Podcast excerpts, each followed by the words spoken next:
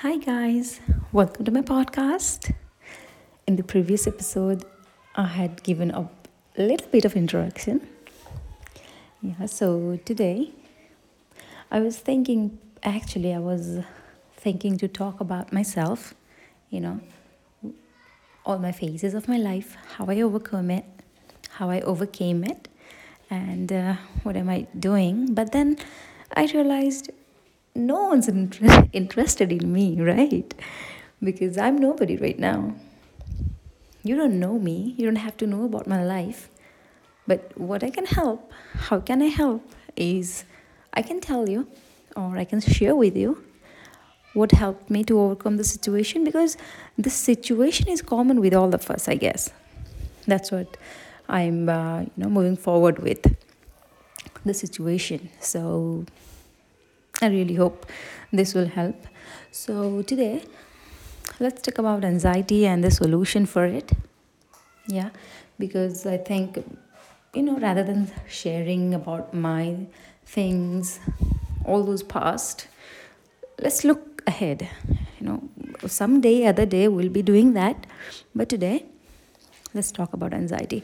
And uh, before I start that, if you guys are under any medications, or if you guys have any, you know, very easily triggered, if you guys are very easily triggered, I humbly request you, uh, please uh, join me us, join back us next week, because today's session might be a little hard for you, and I don't want that. And uh, otherwise, if you are anxious right now, or you are looking for a solution right now, I request you to take a step back or fast forward it to like two to three minutes, because we are talking about triggers right now. Other than that, yeah, let's start, guys. Okay, so uh, especially I want to talk about the symptoms first. What is anxiety? How it feels?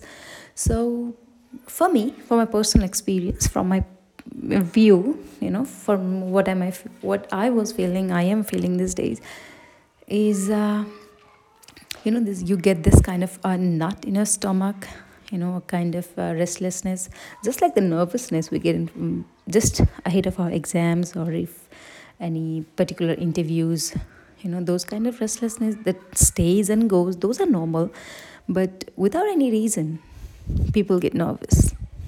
Without any reason people start hyperventilating, you know our heart rates goes up, our legs and hands starts aching, our voice starts trembling, and it gets difficult, very difficult to concentrate. Our body is, you know, it's just like in a constant energy rush, or sometimes it's const- completely down. And other than that, sometimes, you know, my body feels like uh, I can't sit still. When I'm getting anxiety attacks, I can't sit still. If I sit in a chair, if I feel like my whole body is pushing me out of it, I feel like to run, you know. So that's what happens for me, I would say. And uh, so many things are similar to others. You know, the restlessness feeling and those others. Yeah, so triggers, I would say, let's talk about triggers. Triggers are normally the same. Same thing, you know, the, when you overthink it, or when you go deep down again, the same thing, when you start thinking it, or sometimes suddenly what happens is we see some other person, you know, we, it makes us remember all those things. And sometimes, no matter, you know, not, it doesn't have to be a particular thing. It just starts. That's it. So I think uh, everybody has their own different different triggers, and uh, we can't normally generalize it. So let's talk about solution. Yeah. So for me, I would say, let's start by me first. So for me, uh, taking a long walk, it helps. Even uh, sometimes what happens is, you know, you stay, you stay in the room, and then uh, suddenly it starts, and then you have to go out and take a long walk. That doesn't uh, sometimes is possible, you know, already and every day or every time to go out of the house and take a walk. So I just start walking in the room. As I walk in the room here and there, it helps sometimes. And sometimes a deep breaths, they help. I know it sounds really hard, because when you are not able to, you know, control yourself, deep breaths are really hard. I understand that, but sometimes we have to force ourselves. Just five long deep breaths will help you. Five long deep breaths will calm you down. And other than that, we have to remember this feeling, this anxiety is going to pass away. You know, it will go along with the time. Give it two minutes, give it five minutes. It will go. We have to remember, because what happens? You may have felt this feeling five days back, but just remember it went away. That's the very important thing, because uh, we have to be in control of ourselves. We should not give in to the anxiety. As my once my therapist told me that uh, it's like a ripple, you know. The hard you, the hard you, what do you say? That resist. Yes. So it uh, affects you more. It gets to you. So instead of that, let it go. However you are feeling, just stay calm and just say, okay, I surrender to you. You are not supposed to resist it. So it will go on its own phase. It may take two minutes, it may take five minutes, but it will pass. And uh, other than that, yeah, so long walks helps me. Otherwise, sometimes I have to take a, you know, a, a jump up and down.